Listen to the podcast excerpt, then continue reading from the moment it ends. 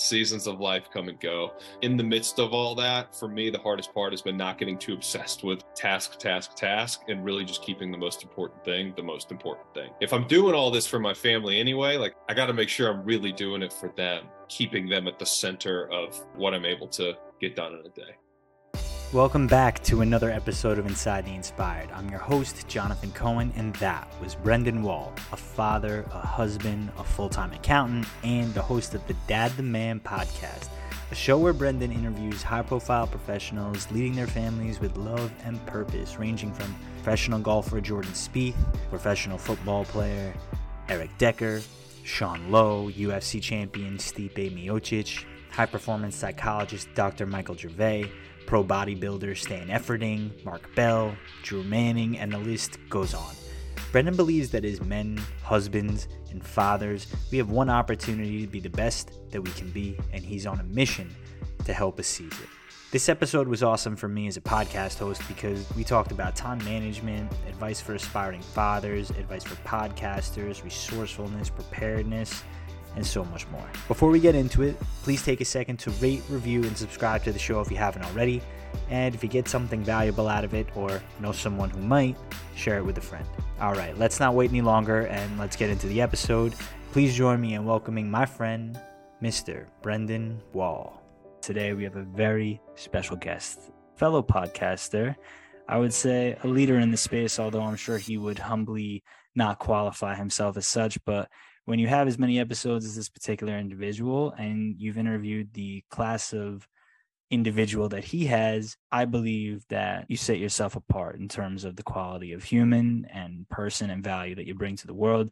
He is a father, he is a professional and a podcast host. And now I'm happy to call him a friend. Please welcome to the show the host of the Dad the Man podcast, Mr. Brendan Wall. How are you, sir? And I'm doing I'm doing really well. And if I can halfway live up to that intro, we'll we'll call it a win today. But man, pumped and I'm I'm humbled to be here. Honestly, it's a it's a pleasure to to get on here and and and get to get to know you a little bit and chop it up, man. I'm looking forward to it. As am I. So I've seen your content. I get to know you through your content. I've heard your pod and I get the chance to ask you some questions. And I want to start by just giving the audience a brief introduction as to who you are in your words. Let them have it. Yeah, no, I'll I'll give you a little bit of my backstory from maybe like college on, just so you guys get a get a bit of a feel for where I came from and uh, and and where I am now. So you know, I went to a big SEC football school. I did not play football. I was in a fraternity,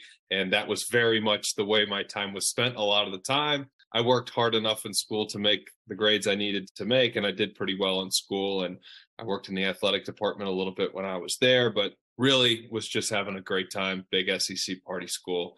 Went to Auburn, just had a blast, and it worked out pretty well for me. I walked out of there. I met my wife at Auburn we met towards the end of my time there. So I ended up sticking around extra year at Auburn, CPA, did grad school, passed CPA exam. So professionally, I'm, I'm a CPA, I'm an accountant. But personally, from there moving forward, my wife and I, we got married right after I finished grad school. So we got married, moved off to Nashville. We both always wanted to live in Nashville. We were super excited about this. We get up there, and uh, you know we're getting settled into life right? I'm starting at a big four accounting firm in the audit world so just crazy schedule but super excited to go start you know building and, and pursuing this career that i've been studying for the last few years. And my wife was a nurse. Uh, she worked in cardiovascular icu she's like so much smarter than me. It's ridiculous. And like i don't know how like just tip of the cap to everyone to nurses doctors like i don't know how they do what they do. But anyway so we're there, and you know, of course, we we got married. We start talking about you know what's life going to look like for us. When are we going to start building a family? Of course, my wife wants to start planning that, and I grew up in a wonderful household with two best parents in the world. So I was, you know, I was like, yeah, like of course we're gonna we're gonna go this route. So my wife comes to me one day and she says, you know, we're having this conversation. We're talking about, you know, when are we going to bring a kiddo into the world? And I said, you know, I really want five years. I want to get five years into my career, get my legs underneath me. I'll feel more stable and confident that, you know, I can provide for the family. And that was just like the plan that I had in my head, right? I don't know where that number of years came from, But after we had that conversation, about five days later, I found out we were pregnant with our with our first. Mm-hmm. So that was just like, you know, oh my gosh, okay, well, I, I'm an idiot. I just said five years, and five days later, I'm finding out that we're going to have our first. And I was super excited. And I say that honestly. You know, if you've ever known anybody who's had a hard time getting pregnant, I've got some friends that are kind of dealing with that now. Like I just kind of always had that in the back of my head. So my wife and I came from this this place of it happens, it's going to be a blessing no matter what. But anyway, so at this point, I am newly married. I'm about 23, 24 years old. I found out I've got my first baby on the way, just getting settled into this new career and, you know, basically making no money and working 24 hours a day. It was nuts. So all of a sudden my instincts start kicking in. All right, you got to, let's go, buddy. You got to go provide for the family. You got, I mean, come on, Nashville's expensive. Like, I mean, what are we doing here? So I start kicking it in gear and I'm busting my butt at work. I, we end up transferring down to Birmingham, but we bring another kid into the mix a couple years later. So in the mix of that, we're growing the family, and on the personal side of things, everything was going exactly the way that I would have wanted it to go. I grew up with it was myself and my younger brother, so we had our first, and we brought a younger brother into the mix, two boys. But somewhere in that mix of being a young husband, a young leader of a family, a young father, a, a very young professional as well, not making a lot of money somewhere in the mix of all that all the pre- the, the pressure the, the stress that kind of came along with that which i don't think is unhealthy by any means but the outlet for that turned into work for me. And in a lot of ways i think that serves us well oftentimes as as as men that are driving forward. The problem was i couldn't really mentally turn it off. Like i got myself into this position where i was like i'm busting my ass for my family. Like as that was always like that's what I'm telling myself. But it came to the point where what I said I was doing for my family began to come at the expense of my family. So even when I was home, I was like, I was worried about work. I was worried about missing a deadline. I was like checking my email on my phone, and I was always just preoccupied, and I was never really there. So career change, move up to Chattanooga where we are now. Took a new job, thought I'd fix it, got worse. Kind of did the same thing all over again, and you know, just the story continued. But then COVID happened. And what happened with the pandemic, it, I think everybody has a different reaction to the scenario and how everything unfolded. Obviously, there was a lot of loss in a lot of different ways, whether it's loss of life, loss of money, loss of careers, loss of security. It was a crazy, crazy time, right? I always say that this this time saved my life because it was in this time that at this point I was working like crazy. I was seeing my kids, you know, a couple times here and there during the week, a little on the weekends, but I was working five, six days a week, long hours. But it was like God pinned me down. That's what I say. God pinned me down and forced me to see what I was missing in the day to day with my kids, who at this point were, I guess, three and one, four and two, somewhere in there and you know i missed the breakfast table i missed the arts and crafts i was missing the lunch times i was missing missing the shuttling around town taking kids to the grocery store whatever it was getting them to activities.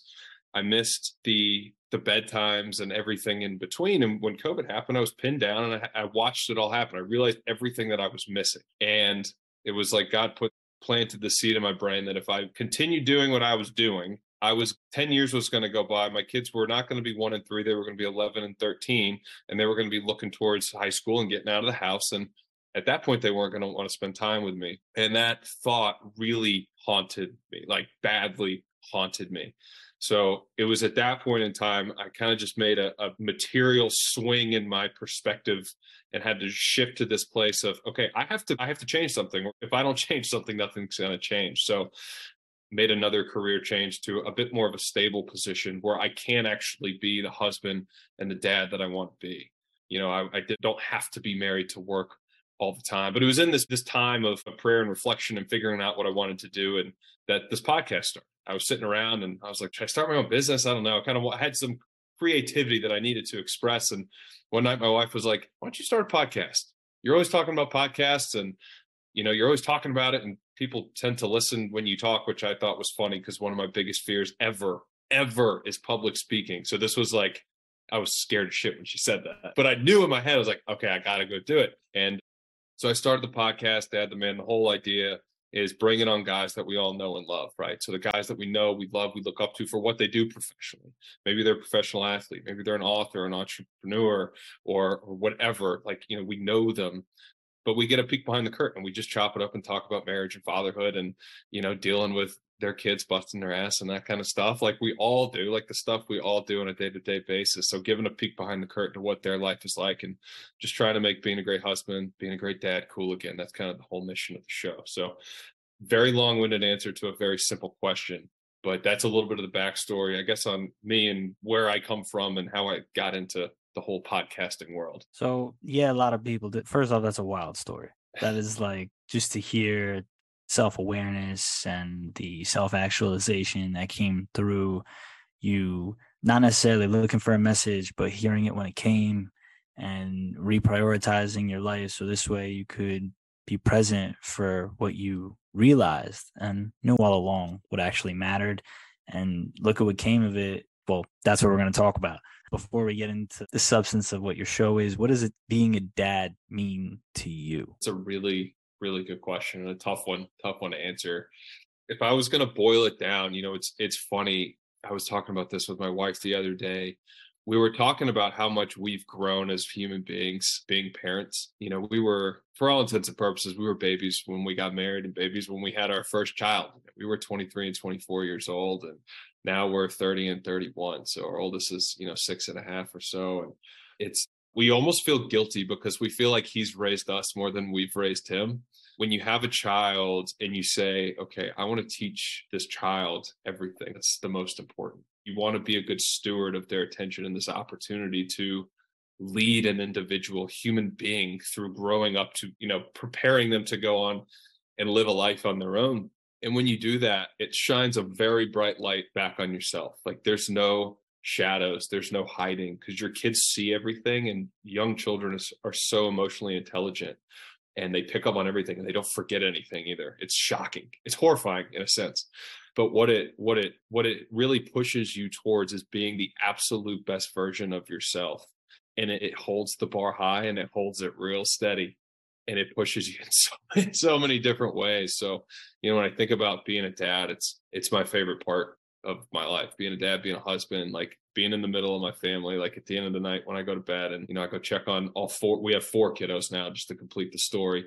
But like when i go you know check on them tuck them back in and go climb into bed kiss my wife good night like that's the most peace i feel in my day every single day you know like we're all here we're all good and it's it's one of those things you know it's easy to get wound up in work and life and bills and busyness and email inboxes and to-do lists and just things that are going on but the feeling of being under your own roof with your wife and your kids and knowing that everybody's good it's there's nothing quite like it and it's something that i i hold on i hold it tightly but i try to i try to also hold it loosely too because the old adage you know this this too shall pass that goes for the bad things that also goes for the good things. So it's it's almost it almost feels like it's too good to be true and to be honest with you that that scares me a little bit. Well those fears can sometimes force us to elevate ourselves and as you kind of alluded to previously in the conversation you know they force you to be best version of yourself and they were raising you right so how are you managing your time between you know you got your training regimen you got your fatherhood you got your husbandship, if that's even a word, and your full time job. Mm-hmm. How are you handling and your podcast? How are you managing all of your time? The first thing is that I would say is that it, the timing is never perfect and the schedule is never perfect and the plan is never perfect. When I think about time management with everything that we all have so much going on, right? kids definitely make it harder because there's no negotiation there's no moving there's no there's no reprioritization of your kids right they're going to be first priority their first priority but a quote comes to mind from mike tyson everybody's got a plan until they get punched in the face and i feel like that every single day. I'm like all right here's my plan. I'm going to bed. I'm writing out like what, what time i'm going to get up. Here's what i'm going to get done in the morning and then i'm going to eat this for breakfast. And you know i'm very intentional with what i want to happen throughout the day but you know like this morning I was gonna I was gonna try to get five six hours of sleep, which right now is a lot because we've got newborns. Of course, they didn't sleep, and you know the, one of the twins is up at 4 a.m. So it's like the workout I was going to do in the morning is shot. The to do list that I had for the podcast, it's shot. But then you just got to be able to take that punch in the face, like Mike Tyson says, and, and then readjust, calibrate, and keep moving forward. And for me, it's been a game of just understanding that I'm not going to eat the whole elephant in a day. Like I got to just, when I have time, I've got to attack it. You know, like if I've got, I would say, like, for example, like in my fitness, like when I was in college and when I was, you know, newly married before we had kids, I would love to just go to the gym, take a nice warm up, get a nice lift in, cool down, hit the sauna, two hours would go by, like easy. Um, now I'm like, okay, I've got a 15 minute window. I might not get the perfect workout, but you better attack that damn 15 minute window. Like you got to hit it hard, right? And and it's those things that like we know it, we see that time. We just you just kind of have to attack it and and roll with it. And then over time, your capacity expands to an extent, right? It's like when we had our first child, flipped our life upside down. It's like, holy shit, what I'm never going to be able to like, I'm never going to sleep again. I'm never going to see a friend again. No, like, what in the world? And now it's like we've got four kids, and like if my in-laws or my parents, we're so lucky we've got help on both sides. Like if they take the older boys, we've just got the babies. Like it feels like we're on vacation. Like it's just like we've got all this time. What are we gonna do wow. with all this? It's one of those things, man. Things change seasons of life come and go but it's really just like in the midst of all that for me the hardest part has been not getting too obsessed with like task task task and really just keeping the most important thing the most important thing because if i'm doing all this for my family anyway like i was saying before i got to make sure i'm really doing it for them and keeping them at the center of you know what what i'm able to get done in a day. So it sounds like the structure is really kind of eliminated and it's really just a mindset that you maintain. Mm, it really is and you, you just you carve out the little crevices man. It's like you just you get up a little bit earlier and you knock it out and it's interrupted. Lunch breaks are great you know? I work a pretty pretty standard corporate america job so i can you know hey guys i'm going to go grab lunch and you know I'll go go find a quiet spot and, and knock out some work for the podcast. Sometimes i'll work out during lunch go for a run during lunch. You know it's you give up a little bit here and there. You give up a little socially. I watch a lot less nfl football and college basketball and college football. You know i, wa- I watch less of that. So you know there's a little bit of like a time on it that has to happen too. But as your capacity uh, gets eaten up by other priorities, you, you really get more excited about the other things. It's a hard sell to say, hey, go go watch less football on Sunday. But once you get to that position and it's like, you know, you can either sit and watch the football game or you can get up early, go for a run, and then like take your kids to the park. I don't know, man. Like taking your kids to the park, like watching them laugh and just be little hellions at the park and go like there's nothing better. That's awesome because you've used two words and I wrote them down steward and capacity. I love them because one is about leadership and then the other is about the threshold and understanding that your threshold has to increase as your responsibility increases. So, how do you find you've best been able to adapt to your circumstances? Like, let, let me kind of ask a question a bit better. As more people enter your life, whether it's a client, a potential pod, or a child, how are you kind of internalizing all of this, prioritizing, and then executing on said action items? yeah, that's a, that's a good question too. If I had a really great answer, that that would be sweet. You know, I wish somebody would give me a really great answer for this one. The simple answer is you have to. It's very much a you're thrown out in the middle of the ocean and you learn how to swim while you're out there but that's okay, right? You know, that makes it a little bit more exciting. One of the the things I just focus on is it's it's the most important things have to be the most important things. So like keeping keeping my faith at the center of things, keeping my marriage at the center of things, then my kids, and then my fitness and you know fitness kind of gets blended all together with trying to get more active with the kids and integrating them like if i can do a workout and they can be in the garage with me or if we can you know go for a walk together or something like that like the more i can integrate that rather than trying to have a delineation between you know hey kids you guys go inside want to go do my workout. Like i'd rather shave off some of the extreme growth in my fitness maybe water that down a little bit, but have my kids be a part of it and them get to see that and have them be integrated with it. So, you know, my my max deadlift is not going to be as high because I'm just not going to be training in the same way, and I'm not going to drop a couple hundred pounds when their little feet are scrambling around. Yeah. But to me, to be able to kind of just have the opportunity to have them grow up in a home where they see a dad that's going to be working out, taking care of himself, and that kind of stuff. Like that's the most important thing. A principle that comes to mind that helps me a lot is just the idea of simple idea of opportunity cost. You know, if you give your time to X, you cannot give it to Y. Same as like you can't spend a dollar twice. It's the same idea, right? And I think we have to think about that with our time. You know, we have a lot of we all do. We have defaults in what we give our time to. Like fantasy football and watching NFL football was one for me. Like that was I'm gonna be in three fantasy football leagues every year. Okay, that was a very normal thing for me. But as my kids have gotten a little older, it's okay, I just have to reevaluate that. If I give four hours on Sunday watching football, that's four hours I then can't give to my kids. And all week I'm saying I just want to spend time with my kids. Like I just, you know, I wish I had more time for my kids. It's like it's there. We just have to to go back to that word steward. I think it's just be very intentional in stewarding the time that we have. I love how you take a principle based approach to your lifestyle. It's yeah. it's effective from a leadership perspective. It's like having a frame or a principle that you can rely on. And you also alluded to it with your values when you enumerated what's most important. Like you put faith and family at the top. For me, I think the season of life I'm in right now is obviously, you know, family's always first. But on the heels of what I just completed, and like I was thinking about it, to do all the things that I've done and you do, at least from my perspective, if I serve myself first, I can better serve everyone else around me. Mm-hmm. And that's why my fitness is so important. But like you were saying, a 15 minute window, like I'm very much the same two hour commute every single day, full time job, wife, family, podcast, aspirations, like all that.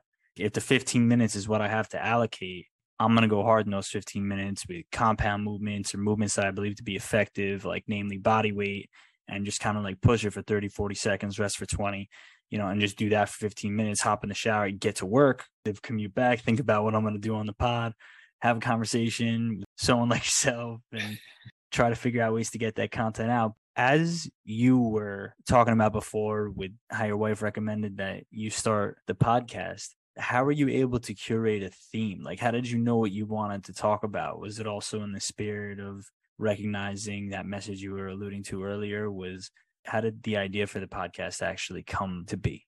So, oddly enough, like months before that, I always say that God in my life, I felt like he's just kind of tapped me on the shoulder at different times. And, you know, so there's sometimes where I'm like, where did that thought come from? You know, like that's not a thought I've had before. That's, you know, there's some things I just can't quite trace in my own brain. And hmm. uh, the name Dad the Man sounded just popped in my head one day. I was cutting the grass and I was like, what is, I was like, where did that thought just come from? And I didn't think anything of it really, but I didn't forget it. I just thought it sounded funny and like kind of catchy. And I was like, you can interpret this so many different ways. And I kind of dig that, but I just let it go. And then, you know, it was months later that my wife mentioned starting a podcast. And I just, I wanted to pass along the lesson that I learned, you know, like I wanted to, I wanted to pass along, like if I had not had the revelation of you know you're going to miss this and 10 years is going to go by and you're going to regret this for the rest of your life then i would i mean i would have regretted it for the rest of my life. It's exactly how it would have played out i just wanted to pass that message along to, to anybody else out there like you know you really only have one shot and i'm not here to tell anybody what's right or what's wrong or how you need to balance your time between your ambitions and your marriage and your family. I can just tell you what makes the most sense for me and i have a lot of peace in i guess the approach that i have now the flip side of that is sometimes you do leave a little margin on the table. Maybe that's professionally. You know, maybe there there are dinners that I'll just say myself. There's some dinners I don't go to, some events I don't go to, extra hours that like if I were single or you know had just my marriage and could kind of rationally communicate with my wife, then balance and do things a little bit differently, I might pour more hours into my work. Like I used to. But it's hard to explain that to a four year old that just wants you to be home to play catch with them in the front mm-hmm. yard after after work, you know, and you you just don't know like my kids right now four and six like boys they love baseball and i love baseball so it's like the coolest thing in the world for me to stand out in the front yard play catch with my son but the reality is like they could tomorrow they could decide they don't like baseball and they might not ever go back to it and then that opportunity's gone you know that mm-hmm. doesn't that doesn't come back that that's it is what it is it's it's inherently fleeting and you know that's i'll be honest i mean i said it before but it does scare me a little bit. And i try to not hold it too tightly. I tried to just embrace each season as it is. But where i was going with that is that the flip side of that is I'm banking on later in my life, there's going to be a season probably where my kids are teenagers and they're less interested in hanging out with dad right? Like I'll probably have a little bit more time and opportunity to maybe eat some of that extra margin in my career advancement or building a business or whatever that may look like. And man, I'm figuring this thing out day to day. Like if somebody could please give me some advice, I'll take it. Oh my goodness. It's the it's the craziest ride ever. So don't don't let don't be fooled into thinking that I know what I'm talking about. These are the things that you know, I, I, talk about them every day, but I also, you know, I, I, worry about them every day too. You know, like I question, like, am I doing this the right way? Am I, am I, am I making enough money? Am I, am I being lazy professionally? And just, you know, run myself in circles in my own head too. So I'm not here to tell anybody what's right or wrong, but that's the, that's the approach I've taken for now. This show is about the blueprint. Like it's not necessarily there is a single way to achieve. I have had break dancers on this show, had multimillionaire entrepreneurs on the show. And i've had professionals at the top of their game or just starting out. Mm-hmm. and what i find is you know you've interviewed michael gervais. You're, you're talking about like people that we're going to get into the guest list and everything obviously. I think that there is no one single blueprint. That's kind of the idea. And that's why i explored success in all these different ways right? Enough money enough presence with the family. There is work life balance. There's no such thing as work life balance. How do you make the time? You make the time. Like there's all this information overload where it's like I'm now at the stage where and I I talk about this often now. And it's one of the greatest quotes I may have ever heard where how do you know what's enough? It's, you know, and Alex Hormozi, I'm sure you've heard of and I mentioned it mm-hmm. before on this show. He talks about outworking your self doubt, creating this undeniable trail of evidence that it would be unreasonable to suggest otherwise when I saw that, it that punched me in the face. I was like, "That is so good." Man, I'm a lawyer. All I do is talk about evidence, and the standard in for the law is usually that of a reasonable person. When I heard it from a professional and personal perspective, it just really hit, and for the obvious reasons. So when you talk about you're not licensed or credentialed enough, or this is your way, I think your way can be an example. It doesn't have to be the ultimate, but it is absolutely an example and one that I've appreciated and for a few reasons. One is how you identify yourself first and foremost as a father and a husband. That just shows your priorities are, as we already talked about. But then is, you know, you kind of talked about everything else. You have this awesome passion behind your passion projects. Usually, when people say they want to get into the podcast space, they'll interview some interesting people here and there, whatever. But you're out here interviewing people at the top of their game, like we were just talking about Michael Gervais, Jordan Spieth, Stipe, all these different people at the top of their game. And I'm sure you have a different numbered list in your head of how these professionals unfold. But usually people break on into the space and they have to work up to it. But you hit the ground running, man. How did you network or develop this network into over a hundred episodes of your podcast, man? You know, the the funny thing is I haven't networked at all. And uh, I really, you know, so shoot your shot, man. I've just shot my shot so many times that a bunch of people have said yes but for every one of those that said yes, 50 to 100 or whatever the number is, of either not seeing the message, said yes and not shown up, said no. You know, like there's a lot of that in between. I heard a quote the other day. You made me think of it because you said information overload. And it's going to drive me crazy now because I can't remember who said it. But he said it's, you know what it was? It was Hormozi. There it is. I was listening to Hormozi on Andy Frisella's podcast. And he said, the problem that most people have today is not information overload, it's implementation underload. So he's just saying, like, we've got all this information, but he's like, we just got to put it to use. And I'd heard Gary Vee say, and I'm sure everybody mm-hmm. knows Gary Vee, heard him say so many times, just like, if you can just go out and, you know, send 100 or 200 DMs, you never know. There, he uses the word serendipity. You never know what's going to happen.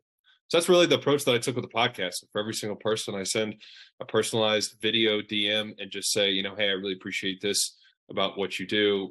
I also recognize that seemed like a great husband, great father. Would love to have you come on my show and talk about it. It's about a minute long video. It's a little different for everybody. I try to make it as personalized as I can. It takes me forever. Like it takes it takes forever to do that, you know, a hundred times. That's pretty much how I've done it. And I've just I've learned. I, I hope I hope people would think I've gotten better as I've done it. We're right around hundred episodes, which is which is just crazy but yeah, man, when I started, I was so scared. I did my first interview and I, dude, I was scared shitless.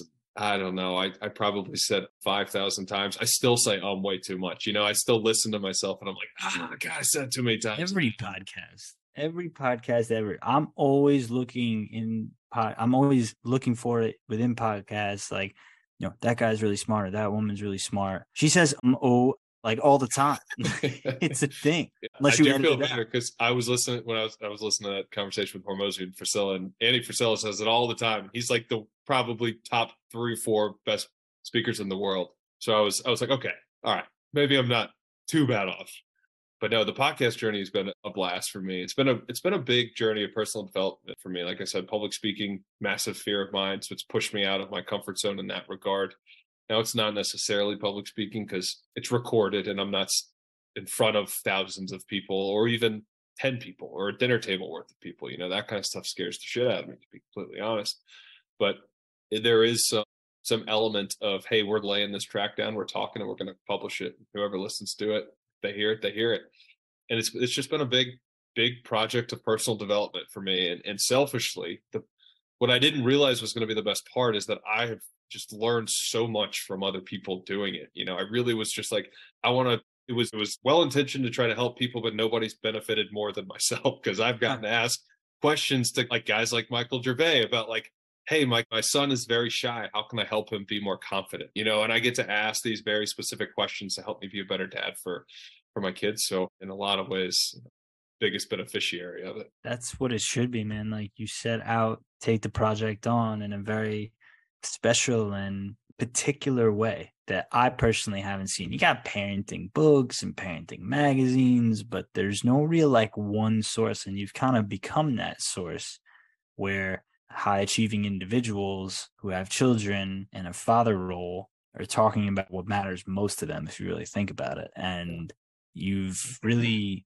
cornered the market, for lack of a better way of putting it. So you should be the biggest beneficiary, whether it's social currency or just experiential, like, you know, well earned. And I love the strategy. It actually reminds me of James Clear when he was talking about how he was going about the marketing for his book Atomic Habits. He wrote like a hundred plus emails, all personalized to podcasts as he was coming out with his book. And this way he would pre-record as many as would respond to him. And then he asked the pods to release them at the same time as the book was coming out. So it seemed like he was everywhere all at once when brilliant. really it was like these personalized messages that he had pre-recorded and everything and you know timed it accurately so that's pretty Mhm. gutsy to yeah. come up with that kind of strategy you know send a personalized video message to ask someone about how they go about their parenting. Who gave you that idea? How did that kind of come to fruition? You know i don't know it just to me i just said this is so important to me. It's like the one thing that if i don't get it right it's going to haunt me you mm-hmm. know? Like it's the most important thing to me because it's not just about me. It's not just about somebody else that can help themselves. It's about, about my kids you know they're they're kids. Like they don't get to choose their parents. Like they they got me. You know what i mean? Like they, they got me and they got my wife and they're very lucky that they got my wife but they got me. So i got to get this right. And i had that feeling and i was like you know maybe there's maybe there's a red thread that connects all of us in that way. Maybe if i pull that on on other people it's going to resonate. You know maybe they're going to feel the same way. And that's really what i've found and have been the most i don't want to say i'm that surprised by it but i've been very pleased to find like and you when you when you sit and talk to somebody for an hour and you hear the way that they speak about their wife and it's positive you know it's not my wife was nagging me. No, of course, you know, we joke a little bit, but it's all good. Like they speak positively about their wife and they speak positively about their kids, even when they're busting their kids' chops talking, you know, like when we're chopping it up in a conversation, whatever, it's still coming from a from a good, honest place of trying to be do the best that they can by their kids and by their wife. It's just I don't I don't really I guess that's really where it came from. And it's been really cool to to get to this point and to kind of look back and I've started putting out some episodes and I just call them highlights episodes because I'm not a very creative person, but I just started clipping back, going back through all the conversations and saying, like, all right, so when I talked to Jordan Spieth, what really jumped out at me? And for me, for that one, it was I asked him what he was the most proud of in his life so far. He said his he just laughed and said, My sanity. I thought that was so funny. I was like, dude, aren't we all in that boat? I mean, come on. So I've started putting out like clips like that. So not just long interviews, but you know, taking the punchline from some of these conversations from up to a year and a half ago and putting them back out. And they're like three, four minutes, you know, and um, it's been really fun doing that. Just I don't know. I think we're all probably wired this way that we don't always stop and appreciate what's going on in our lives. It's easy to think what's next. And it's one of the hardest things about just being a parent in general too. It's like, what's next? What's the next practice we got to take the kids to? What's for dinner? What's, what are we do? What are the kids like? You know, it's all what's next, what's next. And it, it's, it's really cool sometimes to just stop, stop and take a beat, look back and say, man, we've had some really cool conversations. This, this has been fun. And people ask me all the time where it's going and i have no idea where it's going dude i'm just trying to have the best conversations i have i can have with the coolest guys that everybody knows and loves and uh, and just trying to learn as much as i can along the way and share the message it's that's really it in a nutshell intention is pure which is probably why the caliber of guest is so high because it comes across in whatever video message or the questions themselves like you could even hear when you're talking about it now like you're just very sincere about the way that you want to go and have the best possible conversation. Like you want to put out the most value. And that selflessness, I think, is what garners such attention. So through all those conversations, I know you mentioned a moment with Jordan Spieth. What's kind of been like, I know I got a few questions about this. So hit me, man. so in terms of like, I don't want to say the best piece of advice, but what was mm-hmm. kind of like one of the best sound bites where you found it the most actionable. And I'll just give a quick example. I was interviewing Justin Roethlingshoefer, former strength and conditioning coach in the NHL now, is an entrepreneur. He's done 10 talks and he runs a company called Own It, very data driven and focuses a lot on HRV and human optimization, we'll call it. And he talks a lot about behavior. One of the things that we were talking about on Friday was you know, most people talk about how they can be the best version of themselves. And then he kind of flipped it on his head. He's like, how can I become the most consistent version of myself? And that one really resonated with me because I'm all about consistency.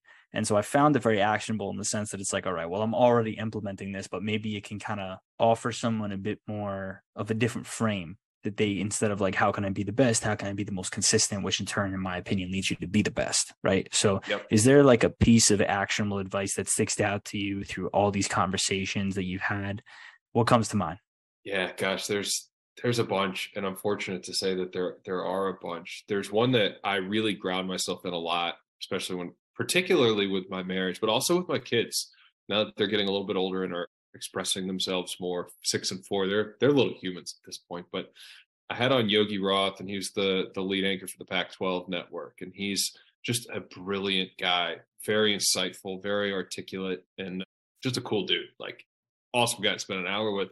But I asked him what he wanted his legacy to be with with his with his kids, and he said, at the end of the day, like when it comes to my wife, when it comes to my kids, I just want them to look back and say that they felt seen and that they felt heard by me. And dude, he said that. And that was one of those things. And I was like so convicted because I was like, God, I feel like I haven't done a good job with that. And uh, it's been one of those things I've really tried to implement in my life. And, and I think about that a lot, like real life implementation. If I'm if my kids are having a meltdown or they're they're behaving in a way where I'm like, okay, a six year old shouldn't do this at the dinner table. Okay.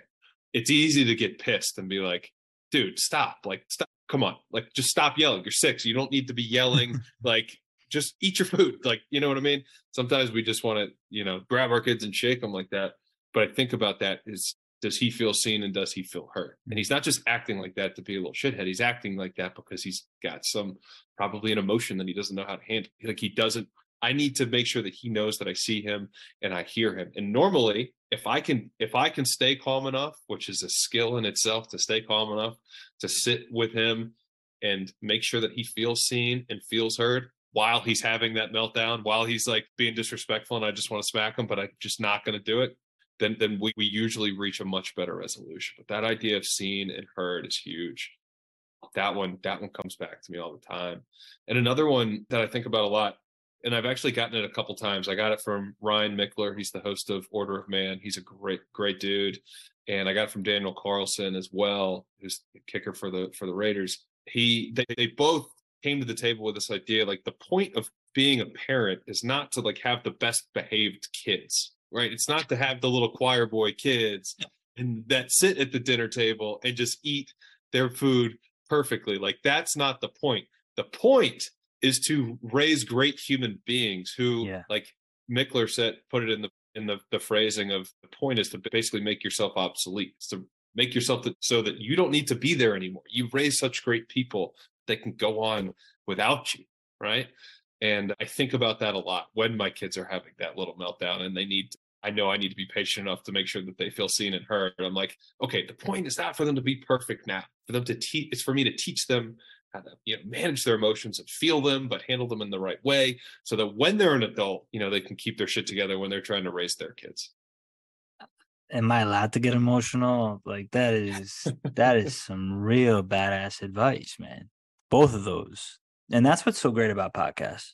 You get the opportunity to sit down with another person and ask them meaningful questions that elicit just meaningful answers. And at the end of the day, in my opinion, this is 10 times better than a photo in the street or a selfie or any of those things. Like now, when I see celebrities and I live in Manhattan, I see them all the time. I'd rather give them like a compliment or let them know about a time that they inspired me rather than ask for a photo and like make them stop their day, like more so engage with another person. I, I was hanging Yeah. out with Matt Barnes courtside at the Nets game a couple weeks ago, and he asked if we wanted something to drink. And I was like, nah, but I got a question about your podcast, man. and we started talking about That's It's awesome.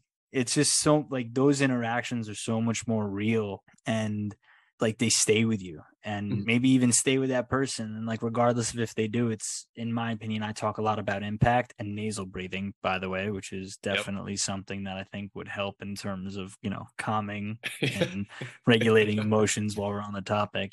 But I talk a lot about impact, and you know, we were chatting before the show about some of the stuff I've done and and how you want to get involved, and it's and and this is another thing. And Scooter Braun is where I first heard it, and I believe he heard it from David Geffen. We're hearing this a lot now. I think mainstream. At the end of the day, no one's gonna remember my name, but maybe they will feel my impact, Yeah. and that is how I believe in. Like you combine that with Stoic philosophy, where the benefit of being a good person is that you get to be a good person. You're leaving all of this just goodwill on the planet that hopefully carries people forward into better quality of life and ultimately allows them to better impact the people around them. So as you have these conversations, you were talking about how you were so concerned about your first one. It's not so much the question, the question is not so much going to be like, what are the lessons that you've learned, but rather, how are you curating the questions around each particular guest? So this has changed a lot as the show's progressed. As I'd like to think that I've progressed in, in some in some capacity. It used to be very. I was very meticulous in the preparation. Consumed every piece of content that people would have put out. If they had a book, you know, I'd rip the audio. You know, I just.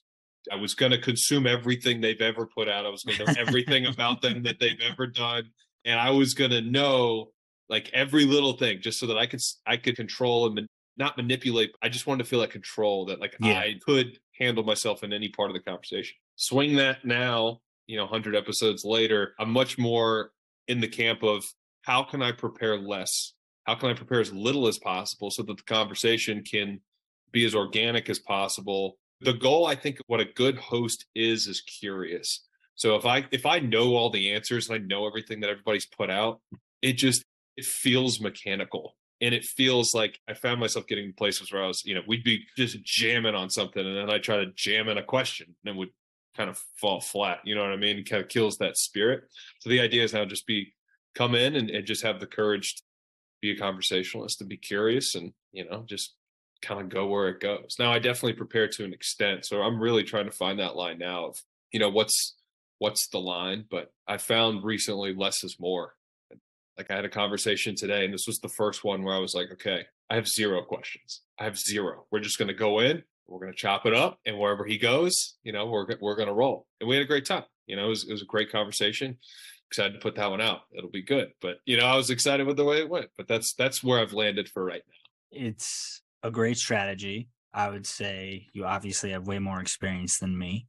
and it kind of reminds me of you know my time in the Bronx. What I would have to do is be in the grand jury quite often, and we'd have to present a case. You have a witness on the stand. It was a cop. It was a victim. It was a witness, and I had one mentor who was all about preparedness and you have to stick to the script and it like went against my biochemistry like i don't know how to explain it like i'm not someone who necessarily wings it for lack of a better term but i definitely like you speaking and enjoy good conversation and not have to be so like you were saying mechanical it's more authentic in that regard and i think people take to that type of conversation better rather than like oh this is the same backstory i've heard 50 times and yeah. on every show like i'm looking for something a bit different that's going to get me to think different feel different be different and you know when i'm preparing for pods it's like i've interviewed a couple authors but at the same time most of the guests that i've interviewed i know. Mm-hmm. And it's almost easier to ask those questions because it's based off of experience interactions.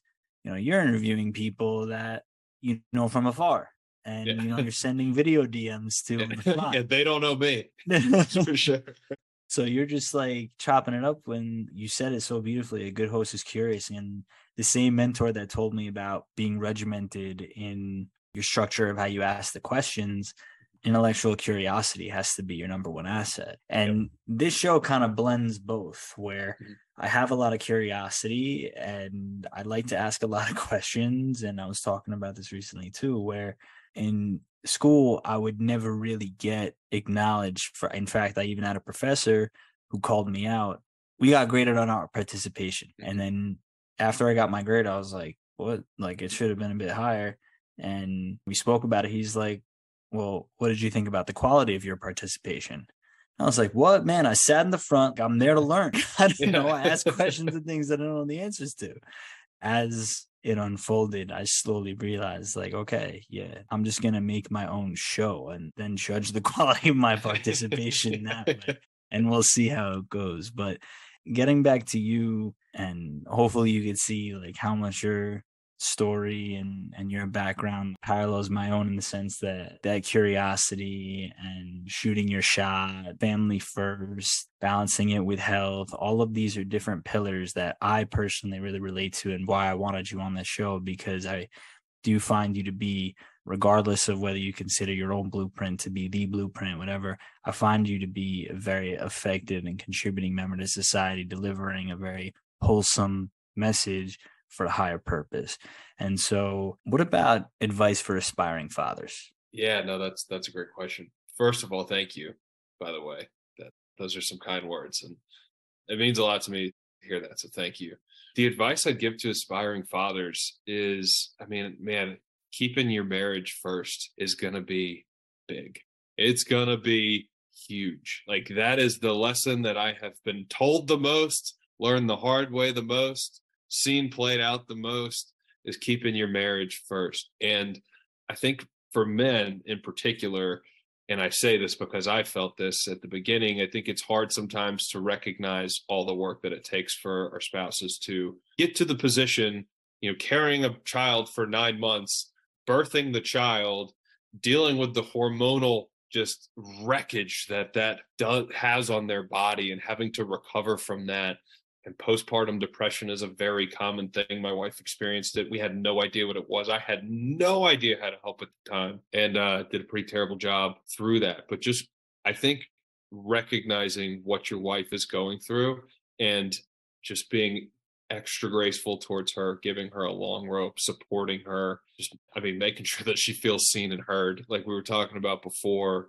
and just recognizing that that process is going to be so much harder on her than it is on you by by a mile. The the hormonal damage just the recovery after having a child is significant. And you know, I, I didn't really appreciate that at the time. And then once that goes on, it was kind of like, all right, well, I'm going back to work. You're going to be with the baby more than I am. And I think just recognizing too, I had the privilege of taking a paternity leave with both of my kids. And I got to see when I was home, my, my wife actually went back and she worked more. So I got to see firsthand how freaking hard it is to be at home with a baby all day, all day at home with a baby.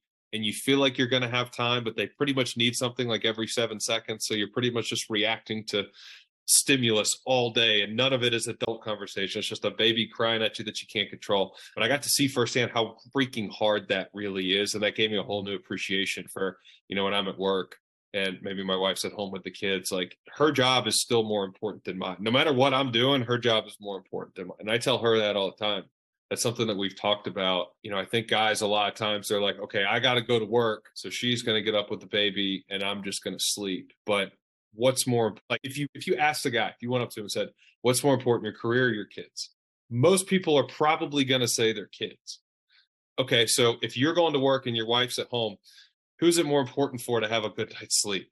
Is it you going to your career? It's not that your career is not important but the the fuse that you have to have to be with kids all day kids that you love more than anything in the world will drive you to places within yourself that you didn't know existed of anger and frustration like it's coming it's going to happen at times. So the extra sleep just gives you a longer fuse. So now i'm rambling but these are things that i've really started to think through now that i've done this four times and i've messed it up a handful of times you kind of look back and, and then can connect the dots like okay it's really hard to raise kids it's a very important job you want to be well rested for that. And it's not that going to work isn't important. I work my ass off at my job, and I don't want to come across like that's not important either. Like I want my kids to see me work my ass off at work, and that's one of the hard work is one of the top couple values I want to instill in them. But just appreciating what I want to get across is just appreciating what moms are doing and what they're going through and how hard it really is to to be at home with kiddos. Like that's that's really, I guess, in a, in a very long winded way, that's what I'm trying to get across there. That's a special message, man. It really is. It's cool to see how you're aiming to embody it in each moment, and it's giving you a platform. The content speaks for itself. Well, I only know it's true because, like I said, I've messed it up through through four kids, man. They, all these and anything that you learn as a parent, most often it's learned the hard way. And just to I'll take the mic back. That's advice that, that I would give ads too. That are like you got to give yourself some grace. You know, you show up the best, absolute best that you can, but you're going to make mistakes on a day to day basis where you're going to want to kick yourself, and you got to have a short memory. And you know, I find myself on a regular basis saying, you know, my six year old, hey, sorry, buddy, I didn't handle it appropriately. I shouldn't have yelled at you. That was my fault. I had a big feeling that I didn't handle right. I'm sorry. And then we move on. Like, but then I got to have a short memory to not beat myself up about it. I learned from it and I try to do better with it, handle it better. You know, sometimes you call it an after action review or an audit, whatever. Hey, what went wrong? What can we do better? But just having a short, short, short memory, like you got to be like a quarterback in the NFL, man. You got to be able to get up, dust yourself off, and keep going because there's no perfect parent. And you know, after three minutes with your first child, you'll see how real that is, especially once they start to talk and walk and man, it's just it's it's an imperfect game and you gotta you gotta be comfortable with you got to get comfortable with that and it's it's different than most things that we're used to in life like the objectivity of most of our professional careers where you know there's metrics involved and there's there's dollar signs and there's numbers and there's promotions and then there's deadlines and it's very not rigid's not the right word it's but it's quantifiable right? Like there's it's you did well you didn't do well. You hit the deadline you didn't hit the deadline. You made the sale you didn't make the sale. And with parenting and relationships it's just so much softer and mushier and there's not necessarily like that dopamine hit of oh i got i got the bonus today or made the sale today. It's more of like you know it, it's much more of a so much longer delayed gratification of the lessons that you're going to be trying to pour into your kids. You might do it you might do you might try to teach your kids something every single day from the time they're one day old to the time they're six seven years old and you have no idea if they're learning it or not. You know what i mean? But you just have to have the faith that it's going to land at some point and if if I can keep rambling, I'll give a quick illustration. I try really hard to make my kids breakfast as often as I can. I just want to show them what nutrition looks like. I try to talk to them about, you know, let's start with a little protein, then we'll have some fruit, and this is why this is important. Helps us feel good, feel full. But I'm always trying to teach them about that and lead from the front in that way. So I make them breakfast a lot. With a couple days ago, newborns, it's just it's madness. I didn't make it down to, to make breakfast one day, but I came downstairs and my six year old was in the kitchen. He had gotten two plates out and he made breakfast for him and his four year old brother the pretty much the exact same way that I got the little chicken sausage. You got some strawberries and cut them up. And as the time I'm walking down, the four year old's going, Mason, you forgot to wash the grapes. You know what I mean? Like, and they're putting it on the plate. And dude, I'd like, you know, I've made them breakfast a thousand times. I had no idea I'm like, is any is this landing? I don't know. But seeing that in a moment, like, holy shit, like that is land. And I got man, I got I got emotional.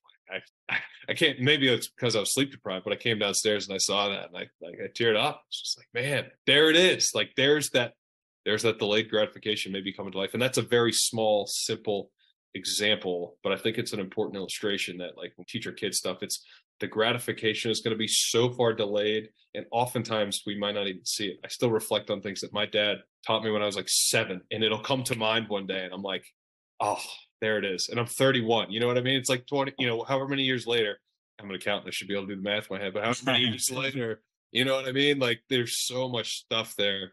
The gratification's either going to be delayed into perpetuity. Sometimes we might say we might not, but I don't remember what the question is, but I just started rambling there. I thought that that felt important at the moment. It doesn't matter what the question was, man. the lessons are more important. And I'm glad that you brought it back to yourself where you were talking about lessons that your own dad taught you. Because as you were saying that, that's obviously what I was thinking about. Like, I watched my dad give ridiculous amounts of charity anonymously. And it would be announced at a at a banquet or a ball or whatever, but I would know who the anonymous donor was. And mm-hmm. for me, it was the most powerful sentiment because that's what stands with me, stays with me now when I do all of the philanthropic work that I'm doing. And I think after like raising over $35,000 across three different events, putting my blood, sweat, tears on the line, body on the line, mind on the line, that's kind of my way of carrying on those lessons just differently than he would, but the principle remains the same. So, got like one or two more questions for you. Hit me, man.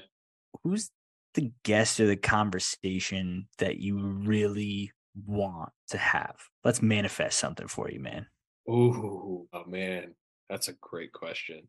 I think Shaq would be a great conversation. Talk about one of those guys who does, you know, just there's videos of him, you know, in the store at the checkout line, and you know, he'll. I saw when he bought this this kid's engagement ring, and you know, or he's buying laptops and school supplies for moms at Walmart or whatever it is. I just have there's no telling for every one of those videos how many thousands of instances where he's behind the scenes and nobody sees it. Nobody has a camera out. I think he's just he would be awesome to have on. A guy like The Rock would be awesome to have on. I think Tiger Woods would be a really interesting conversation, and we, I think we'd we'd go deep. And I would probably try to, if it was my ideal conversation with him, I'd pick at him a little bit about everything that kind of went down, and I'd love to have a conversation with him, just honest and and and chatting through some of that. I think something like that would be really cool, just to highlight. You know, like I said, it's it's an imperfect game, right? And everybody knows kind of what's happened with him in his past, but that's the kind of brings up a point that like I think is important too. Like uh, the goal isn't necessarily to highlight like anybody or put anybody on a pedestal as like the best dad ever or like the perfect dad. You know what I mean? Because that doesn't exist. Like I I could do the podcast and paint that picture like, hey, this guy's the best dad ever. You guys go listen to him and buy his course or whatever. Like that doesn't serve anybody well because that would be a lie. You know what I mean? Yeah, those are a couple guys that come to mind that I think would be awesome. I mean, just guys that, you know, we, we've grown up knowing and loving and, you know, would love to have on. Steph Curry's another one. You know, guys like that would just be so cool to have on. It's a pretty awesome list you got, man. Well, I hope we're able to speak it into existence. I have full faith that you'll be able to make it happen, whether it be a video message or a relationship. Definitely pulling for you to make it happen. And appreciate it. If I happen to ever come across any of them at any point, I'll definitely drop your name. I'll take it. so this is a question that I like to ask almost everybody that comes on the podcast before we wrap up, and that is if the future version of yourself 10 years from now were to fly in and offer you some advice to get to where he is, what do you think he would tell you? That's a good one. That's a good one. I think I think within staying rooted and keeping the most in things, you know, the most important things, the most important things. I think for me, it would probably be to have a little courage. Have a little courage to step out and do the things that that scare you. You know, the podcast is a small illustration of some cool things that have come from me me doing that. But you know, we've talked a lot about family and you know, not necessarily being as aggressive on the professional side, but man, I've I do have these goals and these dreams. And oddly enough, a lot of that comes from wanting to show my kids what's possible. that it doesn't have to be the blueprint of you go to school to get good grades, to take a test, to get a good job, and to you know like that's kind of the, i'm an accountant so i've been the most stereotypical example of that and it's worked well for me to an extent but i want to prove to them what's possible whether that's starting a business providing for family in a different way you know maybe the podcast turns into something that supports my family but you know i i think there's something romantic about you know starting a business and showing your kids what what you can do. If you learn a skill that serves people and brings people value that they're willing to pay for. There's some guys I follow and they've got businesses and they're packing boxes in the garage with their kids. You know, they've got their three and about four, five, six, seven year old kids right? thank you notes and stuff like that. Like, but the, and all that sounds great, but the uh, reality is that, you know, you got a family overheads high and it takes full courage to make a, make a leap. Now, if I'm sitting 10 years from now looking back, I want to say I took the leap at some point. And that scares the shit out of me to put that out there, to be completely honest with you. But if 41 year old me is talking to 31 year old me, I think that's what he's that's what he's saying. Brendan, this has been such an awesome conversation. I've had so much fun. I've learned, I've laughed, and I've chilled. This is really cool, man. I know the audience is going to want to know where they can find you. So please let them know where they can. Yeah, absolutely. So if you want to find me, it's the podcast is Dad the Man. You can find me on probably any platform. I, I think I'm on all of them at this point. So you know, Apple, Apple Podcast, Spotify should be able to find me. If you want to find me on Instagram, I do share some stuff on there, but it's, it's dad.the.man.